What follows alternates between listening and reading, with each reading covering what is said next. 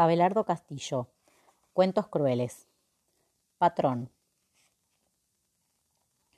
1. La vieja Tomasina, la partera se lo dijo. Estás preñada, le dijo, y ella sintió un miedo oscuro y pegajoso. Llevar una criatura dentro como un bicho enrollado, un hijo, que a lo mejor un día iba a tener los mismos ojos duros, la misma piel áspera del viejo. ¿Estás segura, Tomasina? preguntó, pero no preguntó, asintió, porque ya lo sabía. Siempre supo que el viejo iba a salirse con la suya. Pero, mija, había dicho la mujer, llevo anunciando más partos que potros tiene tu marido. La miraba. Va a estar contento, Anteno, agregó.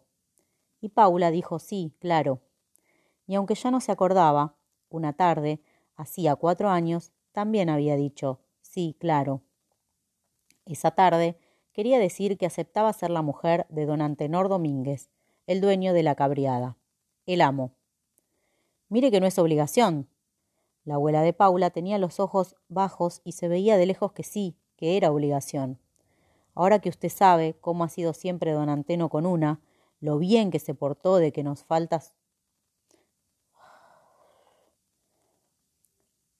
Ahora que usted sabe cómo ha sido siempre don Anteno con una, lo bien que se portó de que nos falta su padre, eso no quita que haga su voluntad. Sin querer, las palabras fueron ambiguas, pero nadie dudaba que, en toda la cabriada, su voluntad quería decir siempre lo mismo. Y ahora quería decir que Paula, la hija de un puestero de la estancia vieja, muerto, achicharrado en los corrales por salvar la novillada cuando el incendio aquel del treinta, podía ser la mujer del hombre más rico del partido, porque un rato antes él había entrado al rancho y había dicho Quiero casarme con su nieta. Paula estaba fuera, dándole de comer a las gallinas. El viejo había pasado sin mirarla. Se me ha dado por tener un hijo, ¿sabes? Señaló afuera el campo, y su ademán pasó por encima de Paula, que estaba en el patio, como si el ademán la incluyera, de hecho, en las palabras que iba a pronunciar después. Mucho para que se lo quede el gobierno, y muy mío. ¿Cuántos años tiene la muchacha? Diecisiete o dieciséis. La abuela no sabía muy bien. Tampoco sabía muy bien cómo hacer para disimular el asombro, la alegría, las ganas de regalar, de vender a la nieta. Se secó las manos en el delantal. Él dijo ¿Qué me mirás? ¿Te parece chica? En los bailes se arquea para adelante, bien pegada a los peones. No es chica y en la casa grande va a estar mejor que acá. ¿Qué me contestás? Y yo no sé, don Anteno, por mí no hay. Y no alcanzó a decir que no había inconvenientes porque no le salió la palabra. Y entonces todo estaba decidido. Cinco minutos después, él salió del rancho. Pasó junto a Paula y dijo Vaya que la vieja quiere hablarla. Ella entró y dijo Sí, claro. Y unos meses después el cura los casó. Hubo malicia en los ojos esa noche, en el patio de la estancia vieja.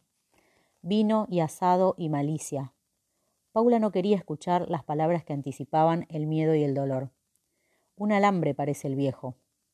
Duro, retorcido como un alambre, bailando esa noche, demostrando que de viejo solo tenía la edad, zapateando un malambo hasta que el peón dijo Está bueno, patrón, y él se rió, sudado, brillándole la piel curtida, oliendo a padrillo. Solos los dos, en Sulki la llevó a la casa. Casi tres leguas, solos, con todo el cielo arriba y sus estrellas y el silencio. De golpe, al subir una loma, como un aparecido se les vino encima Torba, la silueta del Cerro Negro. Dijo Antenor, Cerro Patrón. Y fue todo lo que dijo. Después, al pasar el último puesto, Tomás, el cuidador, lo saludó con el farol desde lejos. Cuando llegaron a la casa, Paula no vio más que a una mujer y los perros. Los perros que se abalanzaban y se frenaron en seco sobre los cuartos, porque Antenor los enmudeció. Los paró de un grito. Paula adivinó que esa mujer, nadie más, vivía ahí dentro. Por una oscura asociación supo también que era ella quien cocinaba para el viejo. El viejo le había preguntado ¿comieron? y señaló los perros. Ahora, desde la ventana alta del caserón se ven los pinos, y los perros duermen largo los pinos, lejos. Todo lo que quiero es mujer en la casa y un hijo, un macho en el campo. Antenor señaló afuera, a lo hondo de la noche agujereada de grillos. En algún sitio se oyó un relincho. Vení, arrimate. Ella se acercó. Mande, le dijo. Todo va a ser para él, ¿entendés? Y también para vos. Pero andá sabiendo que acá se hace lo que yo digo, que por algo me he ganado el derecho a disponer. Y señalaba el campo, afuera, hasta mucho más allá del monte de eucaliptus, detrás de los pinos, hasta pasar el cerro, abarcando aguadas y caballos y vacas. Le tocó la cintura, y ella se puso rígida debajo del vestido. Veintiocho años tenía cuando me lo gané. La miró como quien se mete dentro de los ojos, ya hace arriba de treinta. Paula aguantó la mirada. Lejos volvió a escucharse el relincho. Él dijo, venía a la cama. Dos. No la consultó. La tomó, del mismo modo que se corta una fruta del árbol crecido en el patio. Estaba ahí, dentro de los límites de sus tierras, a este lado de los postes y el alambrado de púas. Una noche, se decía, muchos años antes, Antenor Domínguez subió a caballo y galopó hasta el amanecer. Ni un minuto más. Porque el trato era hasta que amanezca. Y él estaba acostumbrado a estas cláusulas viriles, arbitrarias, que se rubricaban con un apretón de manos o a veces ni siquiera con eso. De acá hasta donde llegues. Y el caudillo, mirando al hombre joven, estiró la mano, y la mano, que era grande y dadivosa, quedó como perdida entre los dedos del otro. Clavas la estaca y te volvés. Lo alambrás y es tuyo. Nadie sabía muy bien qué clase de favor se estaba cobrando Antenor Domínguez aquella noche. Algunos, los más suspicaces, aseguraban que el hombre caído junto al mostrador del Rosas tenía algo que ver con ese trato. Toda la tierra que se abarca en una noche de a caballo. Y él salió, sin apuro, sin ser tan sonso como para reventar el animal a las diez cuadras, y cuando clavó la estaca empezó a ser don Antenor. Y a los quince años era él quien podía, si cuadraba, regalarle a un hombre todo el campo que se animara a cabalgar en una noche.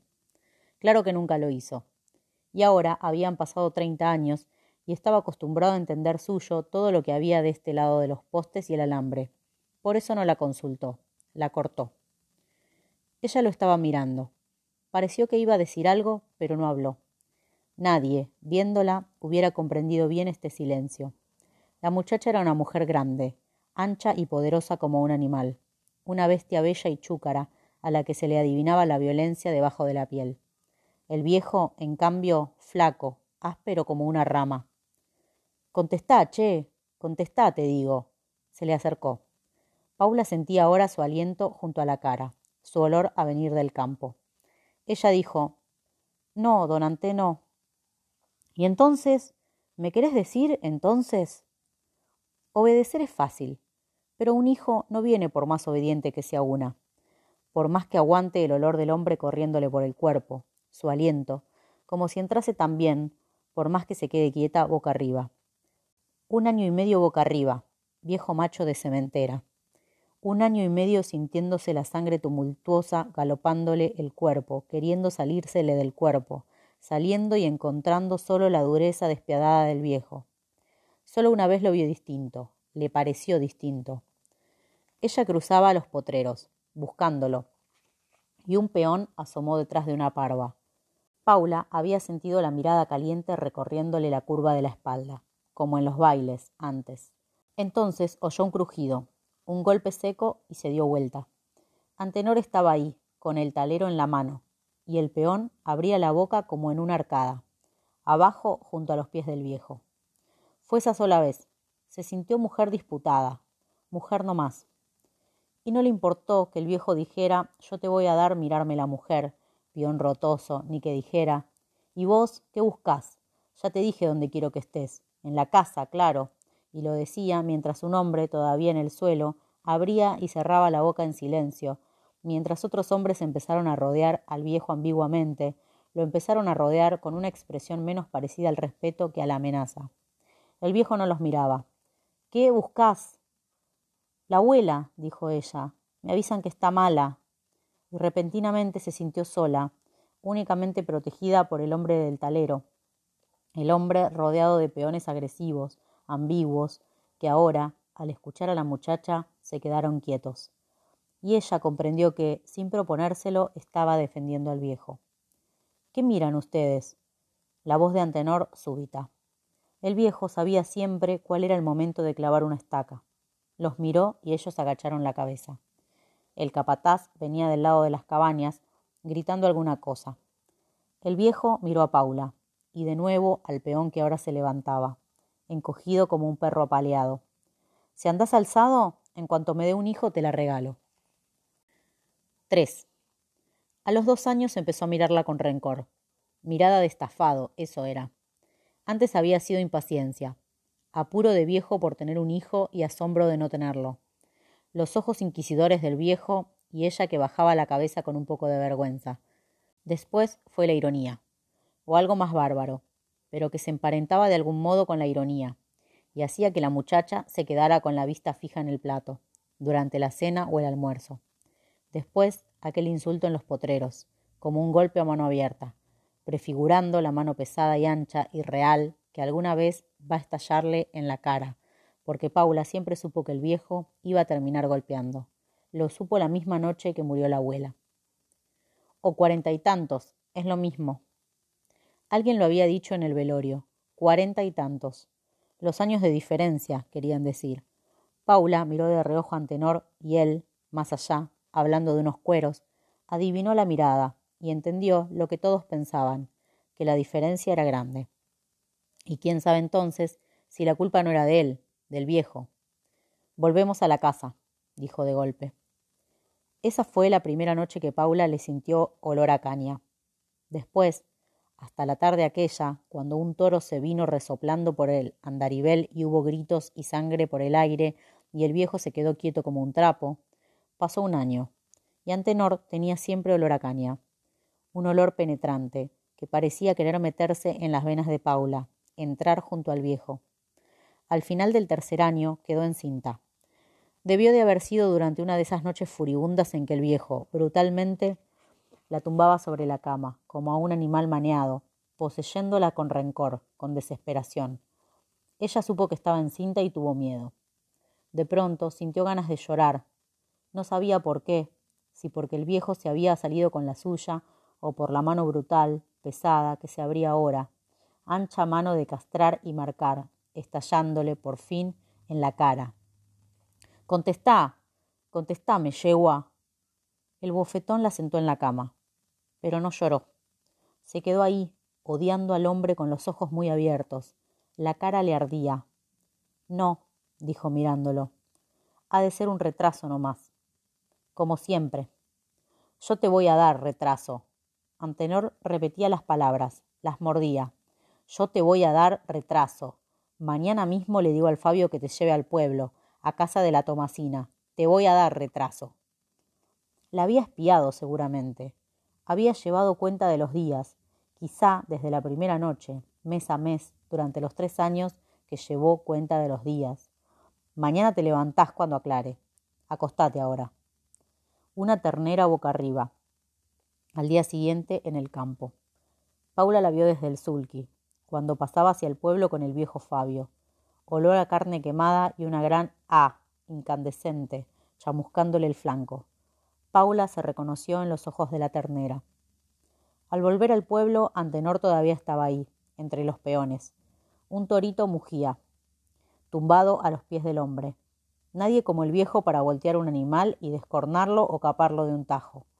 Antenor la llamó, y ella hubiera querido que no la llamase, hubiera querido seguir hasta la casa, encerrarse allá, pero el viejo la llamó y ella ahora estaba parada junto a él. Se va mate. Algo como una tijera enorme o como una tenaza se ajustó en el nacimiento de los cuernos del torito. Paula frunció la cara. Se oyeron un crujido y un mugido largo, y del hueso brotó, repentino, un chorro colorado y caliente. ¿Qué fruncís la jeta, vos? Ella le alcanzó el mate. Preñada, había dicho la tomacina. Él pareció adivinarlo. Paula estaba agarrando el mate que él le devolvía. Quiso evitar sus ojos, darse vuelta. Che, dijo el viejo. Mande, dijo Paula. Estaba mirándolo otra vez, mirándole las manos anchas, llenas de sangre pegajosa. Recordó el bofetón de la noche anterior. Por el andarivel traían un toro grande, un pinto, que bufaba y hacía retemblar las maderas. La voz de Antenor, mientras sus manos desanudaban unas correas, hizo la pregunta que Paula estaba temiendo. La hizo en el mismo momento que Paula gritó, que todos gritaron. ¿Qué te dijo la Tomasina? preguntó. Y todos, repentinamente, gritaron. Los ojos de Antenor se habían achicado al mirarla, pero de inmediato volvieron a abrirse, enormes, y mientras todos gritaban, el cuerpo del viejo dio una vuelta en el aire, atropellado de atrás por el toro. Hubo un revuelo de hombres y animales y el resbalón de las pezuñas sobre la tierra. En mitad de los gritos, Paula seguía parada con el mate en la mano, mirando absurdamente el cuerpo como un trapo del viejo. Había quedado sobre el alambrado de púas, como un trapo puesto a secar. Y todo fue tan rápido que, por encima del tumulto, los sobresaltó la voz autoritaria de don Antenor Domínguez. Ayúdenme, carajo. 4. Esta orden y aquella pregunta fueron las dos últimas cosas que articuló. Después estaba ahí, de espaldas sobre la cama, sudando, abriendo y cerrando la boca sin pronunciar palabra. Quebrado, partido como si le hubiesen descargado un hachazo en la columna. No perdió el sentido hasta mucho más tarde. Solo entonces el médico aconsejó llevarlo al pueblo, a la clínica. Dijo que el viejo no volvería a moverse, tampoco a hablar. Cuando Antenor estuvo en condiciones de comprender alguna cosa, Paula le anunció lo del chico. Va a tener el chico, le anunció. La Tomasina me lo ha dicho. Un brillo como de triunfo alumbró ferozmente la mirada del viejo. Se le achisparon los ojos y, de haber podido hablar, acaso hubiera dicho gracias por primera vez en su vida. Un tiempo después, garabateó en un papel que quería volver a la casa grande. Esa misma tarde lo llevaron. Nadie vino a verlo. El médico y el capataz de la cabriada, el viejo Fabio, eran las dos únicas personas que el viejo veía. Salvo la mujer que ayudaba a Paula en la cocina, pero que jamás entró en el cuarto de Antenor por orden de Paula, nadie más andaba por la casa. El viejo Fabio llegaba al caer el sol. Llegaba y se quedaba quieto, sentado lejos de la cama, sin saber qué hacer o qué decir. Paula, en silencio, cebaba mate entonces y súbitamente ella, Paula, se transfiguró. Se transfiguró cuando Antenor pidió que lo llevaran al cuarto alto. Pero ya desde antes, su cara, hermosa y brutal, se había ido transformando. Hablaba poco, cada día menos. Su expresión se fue haciendo cada vez más dura, más sombría, como la de quienes, en secreto, se han propuesto obstinadamente algo. Una noche, Antenor pareció ahogarse, Paula sospechó que el viejo podía morirse así, de golpe, y tuvo miedo. Sin embargo, ahí, entre las sábanas y a la luz de la lámpara, el rostro de Antenor Domínguez tenía algo desesperado, emperradamente vivo. No iba a morirse hasta que naciera el chico. Los dos querían esto. Ella le vació una cucharada de remedio en los labios temblorosos. Antenor echó la cabeza hacia atrás. Los ojos, por un momento, se le habían quedado en blanco. La voz de Paula fue un grito. Va a tener el chico, ¿me oye? Antenor levantó la cara. El remedio se volcaba sobre las mantas, desde las comisuras de una sonrisa. Dijo que sí con la cabeza. Esa misma noche empezó todo. Entre ella y Fabio lo subieron al cuarto alto. Allí, don Antenor Domínguez, semicolgado de las correas atadas a un travesaño de fierro que el doctor había hecho colocar sobre la cama, erguido, a medias podía contemplar el campo. Su campo. Alguna vez volvió a garrapatear con lentitud unas letras torcidas, grandes, y Paula mandó llamar a unos hombres que, abriendo un boquete en la pared, extendieron la ventana hacia abajo y a lo ancho. El viejo volvió a sonreír entonces. Se pasaba horas con la mirada perdida, solo, en silencio, abriendo y cerrando la boca como si rezara, o como si repitiera empecinadamente un nombre, el suyo, gestándose otra vez en el vientre de Paula, mirando su tierra, lejos hasta los altos pinos, más allá del cerro negro, contra el cielo. Una noche volvió a sacudirse en un ahogo. Paula dijo, Va a tener el chico. Él asintió otra vez con la cabeza. Con el tiempo, este diálogo se hizo costumbre. Cada noche lo repetían. 5. El campo y el vientre hinchado de la mujer, las dos únicas cosas que veía. El médico, ahora, solo lo visitaba si Paula, de tanto en tanto, y finalmente nunca, lo mandaba a llamar. Y el mismo Fabio, que una vez por semana ataba el sulky e iba a comprar al pueblo los encargos de la muchacha, acabó por olvidarse de subir al piso alto al caer la tarde. Salvo ella, nadie subía. Cuando el vientre de Paula era una comba enorme, tirante bajo sus ropas, la mujer que ayudaba en la cocina no volvió más. Los ojos de Antenor, interrogantes, estaban mirando a Paula. La eché, dijo Paula. Después, al salir, cerró la puerta con llave, una llave grande que Paula llevará siempre consigo, colgada a la cintura. Y el, el viejo tuvo que acostumbrarse también a esto. El sonido de la llave girando en la antigua cerradura anunciaba la entrada de Paula. Sus pasos, cada día más lerdos, más livianos, a medida que la fecha del parto se acercaba, y por fin la mano que dejaba el plato, mano que Antenor no se atrevía a tocar, hasta que la mirada del viejo también cambió. Tal vez alguna noche sus ojos se cruzaron con los de Paula, o tal vez simplemente miró su rostro.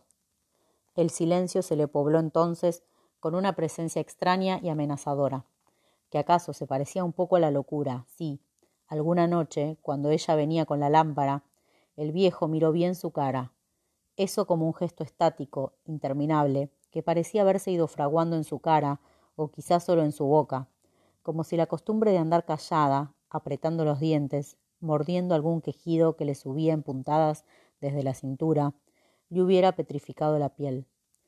Oní necesitó mirarla. Cuando oyó girar la llave y vio proyectarse la larga sombra de Paula sobre el piso, antes de que ella dijera lo que siempre decía, el viejo intuyó algo tremendo. Súbitamente, una sensación que nunca había experimentado antes. De pronto le perforó el cerebro, como una gota de ácido. El miedo. Un miedo solitario y poderoso, incomunicable. Quiso no escuchar, no ver la cara de ella, pero adivinó el gesto, la mirada, el rictus aquel de apretar los dientes. Ella dijo, va a tener el chico. Antenor volvió la cara hacia la pared. Después, cada noche la volvía. 6. Nació en invierno. Era varón. Paula lo tuvo ahí mismo. No mandó llamar a la Tomasina. El día anterior le había dicho a Fabio que no iba a necesitar nada, ningún encargo del pueblo. Ni hace falta que venga en la semana. Y como Fabio se había quedado mirándole el vientre, dijo Mañana más tardar ha de venir la Tomasina. Después pareció reflexionar en algo que acababa de decir Fabio. Él había preguntado por la mujer que ayudaba en la casa. No la he visto hoy, había dicho Fabio. Ha de estar en el pueblo, dijo Paula. Y cuando Fabio ya montaba, agregó Si lo ve al Tomás, mándemelo. Luego vino Tomás y Paula dijo Puedes irte nomás a ver a tu chica. Fabio va a cuidar la casa esta semana. Desde la ventana, arriba, Antenor pudo ver cómo Paula se quedaba sola junto al aljibe. Después ella se metió en la casa y el viejo no volvió a verla hasta el día siguiente, cuando le trajo el chico. Antes, de cara contra la pared, quizá pudo escuchar algún quejido ahogado y, al acercarse la noche, un grito largo retumbando entre los cuartos vacíos. Por fin, nítido, el llanto triunfante de una criatura. Entonces el viejo comenzó a reírse como un loco. De un súbito manotón se aferró a las correas de la cama y quedó sentado, riéndose. No se movió hasta mucho más tarde. Cuando Paula entró en el cuarto, el viejo permanecía en la misma actitud, rígido y sentado. Ella lo traía vivo. Antenor pudo escuchar la respiración de su hijo. Paula se acercó. Desde lejos, con los brazos muy extendidos y el cuerpo echado hacia atrás, Apartando la cara, ella dejó al chico sobre las sábanas, junto al viejo, que ahora ya no se reía. Los ojos del hombre y la mujer se encontraron luego. Fue un segundo. Paula se quedó allí, inmóvil, detenida ante los ojos imperativos de Antenor, como si hubiera estado esperando aquello. El viejo soltó las correas y tendió el brazo libre hacia la mujer. Con el otro se apoyó en la cama, por no aplastar al chico. Sus dedos alcanzaron a rozar la pollera de Paula, pero ella, como si también hubiese estado esperando el ademán, se echó hacia atrás con violencia. Retrocedió unos pasos. Arrinconada en un ángulo del cuarto, al principio lo miró con miedo. Después no. Antenor había quedado grotescamente caído hacia un costado. Por no aplastar al chico, estuvo a punto de rodar fuera de la cama. El chico comenzó a llorar. El viejo abrió la boca, buscó sentarse y no dio con la correa. Durante un segundo se quedó así, con la boca abierta en un grito inarticulado y feroz, una especie de estertor mudo e impotente, tan salvaje, sin embargo, que de haber podido gritarse habría conmovido la casa hasta los cimientos. Cuando salía del cuarto, Paula volvió la cabeza. Antenor estaba sentado nuevamente. Con una mano se aferraba a la correa, con la otra sostenía a la criatura. Delante de ellos se veía el campo, lejos, hasta el cerro patrón. Al salir, Paula cerró la puerta con llave. Después, antes de atar al sulky, la tiró al aljibe.